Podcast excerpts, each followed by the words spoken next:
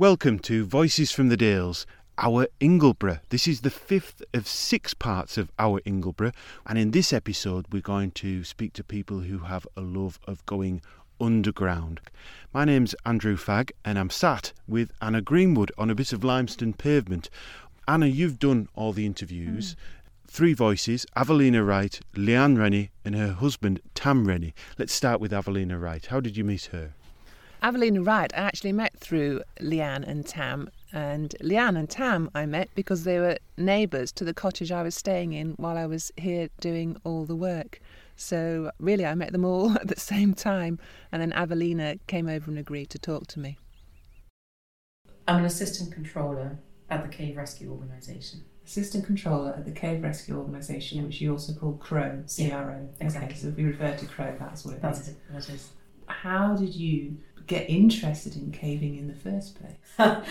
I was at university. I just walked around the Freshers Fair, um, and you know where they have lots of stalls, and they're, they're trying to entice new students into their clubs. And the the pictures look quite good. And, and frankly, it was the cheapest club to join. um, no, the, the people seemed really nice as well, and and yeah, there, there were lots of things that seemed attractive about it, and it just seemed so different.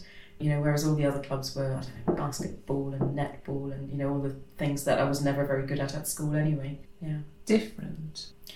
just down to earth. You know, they didn't worry too much about looking cool, and you know, if you had a face that didn't quite fit in other areas, you know, they just seemed to be quite accepting of of everyone's quirks and yeah so it's just a very mm-hmm. open accepting community they can be quite challenging at times as well.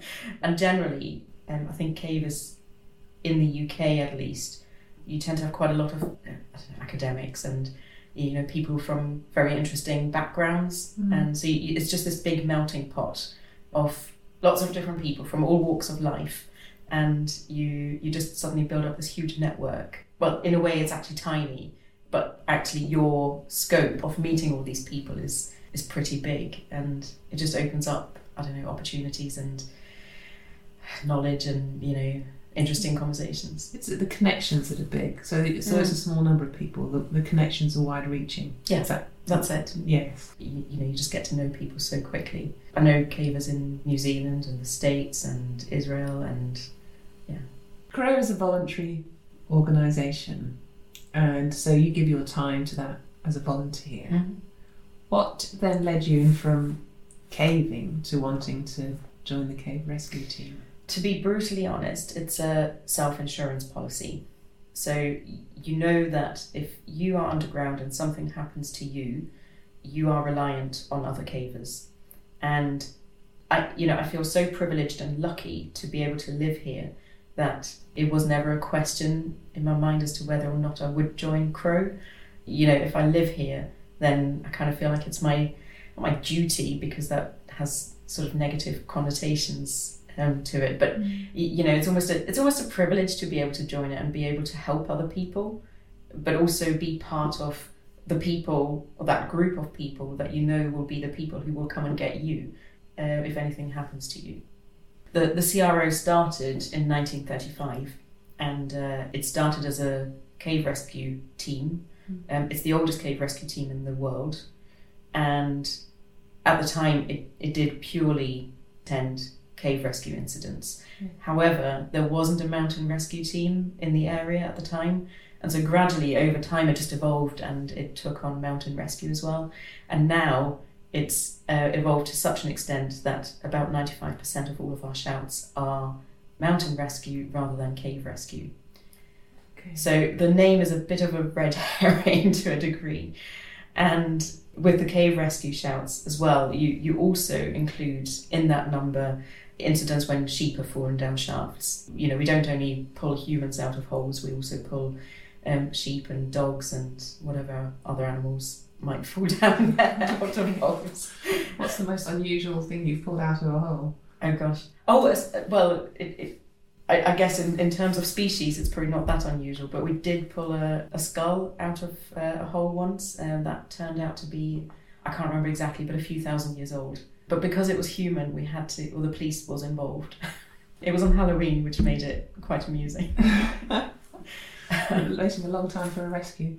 Yeah. So the experience here is high. Yeah. Experienced team. Yeah. Uh, well trained team. Yeah. And what challenges does the landscape give you here? So a lot of I don't know how much you know about caves and caving. well, let's assume we know nothing. Okay. then, then it'll cover everything. Yeah. So the caves around here are are much more vertical than a lot of the caves in the uh, in the rest of the country. So in order to go down a vertical cave, you have to use ropes. And generally speaking, here we have fixed anchors uh, in the walls. So you go along, you start uh, to tie your rope into the first anchor, and you it's almost like a dot to dot. You basically join the dots with knots, and then you end up with what's called a pitch, which is basically a vertical drop Yes. um, with a rope on it, and you abseil down the rope. Now, with the way that the anchors are placed, generally speaking, they tend to take the rope away from the water. So if you've got a waterfall, you might be abseiling down beside that waterfall, but the idea is that if the rigging was done well, or if the rock allows or the cave allows, you're then actually abseiling down beside the waterfall, but not in the waterfall. Avelina Wright speaking to Anna Greenwood, and Anna's here with us now. Let's introduce the next voice, uh, Leanne Rennie. Leanne Rennie, she lives next door to where I was staying, and she is very keen on caving. And her and her husband came from Lincolnshire. So you grew up on a dairy farm in Lincolnshire, which is flat. And where are we now? Can you describe where we are now? So, so now I'm living in a little stone cottage at the foot of Whernside in uh, North Yorkshire, um, in the Three Peaks area. So it's the opposite. It's very hilly, very cold, uh, it rains a lot, but it's also stunning as well, but for different reasons. Lots of waterfalls. So can you tell me what it is about this landscape that brought you here? Ah, well, that was because so in Lincolnshire there's no caves, there's no mountains, but here there is lots of caves. Um, literally out of our door, we can go and do some caves. There's more caves than you can think about, really, um, and we could just pop up Whernside as well, do the Three Peaks from our door. So yeah, there's there's everything here that adventurous people like. You know the cave systems around here. Yes, it takes a while because there's so many. Some of the systems are massive, um, and it takes a long time to learn them. But I know a few round here, getting to know them. How did you first come into contact with caving? Oh gosh, that was so. I've been with my husband since I was 15, and uh, when we were 17, we borrowed my grandma's car, and we went on holiday to the Peak District, and uh, we we had to find a phone box to ring home, and in the phone box was a poster that said, "Would you like to try caving?" And uh, we both looked at each other and, oh yeah, we'll have a go at that. And we rang the number and it was a scout group. So we tagged along on the back of a scout group.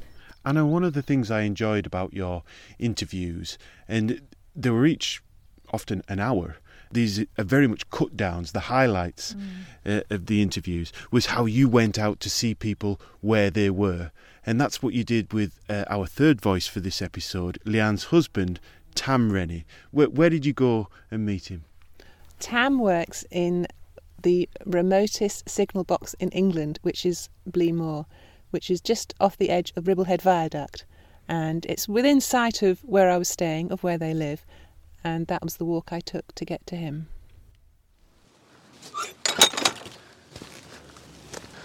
Walking along Winterscales Beck, there's the ruin of a barn. Roof's long gone. Most of the wall's still standing, but starting to go. The last time I came here a few weeks ago was just at the start of Storm Eunice, and the beck was really running high.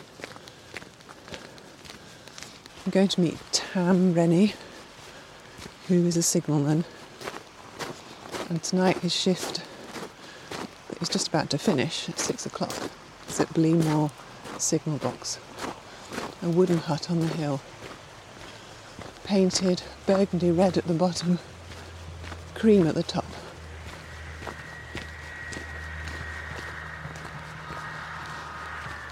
There's a train just come over Ribblehead Viaduct, coming up towards the signal box. One, two carriages. A diesel train.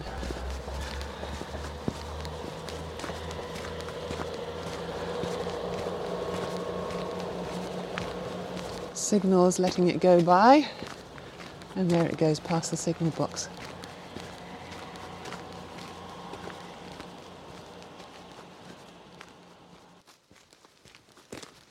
Hello! Did you see me coming? Yeah. Yes, yeah, I said to pop up. Oh, good. I was waiting for my relief to come. It's a beautiful evening. Yes. Best day of the week, I think, isn't it? Yeah. It's kind of annoying when you're stuck in the all this bad weather and then you get a couple of nice days and you, you can look out, but you can't go out. Got out yesterday, it's all right. Yeah. Well, underground, so different views. You were in the signal box. Can you describe what it's like in there? Generally, it can be quiet, it's remote, and then sometimes it can be busy. It can change in an instant, but generally, when things are going well, when everything's working, it's kind of a relaxed job. And I imagine, I'm thinking of the old, the old black and white pictures of people pulling levers and arms going up and down on outside for the trains to see. Is it still like that? now? Yeah, up here, yeah. We're still um, the old traditional signalling, uh, the old absolute block, as they call it. So it's just trains working between different boxes, just one train in each between each box. For safety. Yeah, basically, yeah. We just watch, so send it on box to box. So if another train gets to my box before it's the previous one's got to the next box, then he'll just wait there until it's clear to the next box. And that's all just done on the. Uh, just you don't have to talk to her on. It's just bells, so it can be quite quiet. I always wanted to live somewhere high. It's probably because of living in Lincolnshire. wanting to live on the top of a hill. While I was waiting, I could look out over Ingleborough as the sun set around it, which is a great view. And now we're walking underneath the train lines because your where you live is very close to here. So it must Yeah. be one of the shortest commutes. Yeah, pretty much. Uh, apart from the house next door, but uh, And apart from the house next door, there's a farm, isn't there, as well? Yeah, it's very quiet. Leanne was coming up the same one day to come and um, meet me at the end of the shift. And she saw the house for sale, and she said, "Oh, that'd be, be handy to live there near work." Sometimes you know, it could be, hard work getting in when it's snowy, but at least you can't be late for work now. No. And what is it about this landscape that brought you here? Well, I was, I was signalling in Lincoln and transferred over. It was the caving and the outdoors. I used to, you know, work in Lincoln, come here caving. I thought, well, I'd be, I could do more caving if I lived here. And the boys can come out and enjoy the environment. Because you've got two children at home as well. Yep. And it's a great place to grow up. Yeah, there are pluses and minuses. It's not always like this. It's been pretty rough for like the last month. With the storms. Yeah, just constant wind, rain, boggy. It's, uh, but oh, we've got the fire in now, so you can just uh, at least. We've had a few power cuts up this end because it's uh, quite a long way from down the valley. You were cut off during Storm Arwen last year, weren't you, as well? Yeah, we had uh, yeah, power was off for six days, I think. Yeah. The night of the storm, there was quite a lot of trees down all over. The railway was shut for. I mean, it turned out to be about four days in the end. I was meant to be at Kirkby Stephen that day, but I couldn't get out of the valley, and the guy who was meant to be at Blea Moor couldn't get into Blea Moor. The person who was on Blea Moor, they couldn't get home to uh, Kendal. As it turned out, I came up to Blea Moor. Yes, The guy who was going to Bleemore, he went to Kirkby Stephen, so we just switched. yes. And uh, yeah, I'm worried about the guy who was from Kendal. What happened to him? um, he ended up sat at near the hill inn for about seven hours while they got some trees shifted Oh dear. and finally got home at five o'clock. That's the cuckoo again. Can you hear it? In the background here at Ingleborough National Nature Reserve. That was Tam Rennie speaking to Anna Greenwood, and before that, Leanne Rennie and Avelina Wright on caving. The next time, the six of six episodes of Voices from the Dales, our Ingleborough, will be really delving into the oral histories of local people.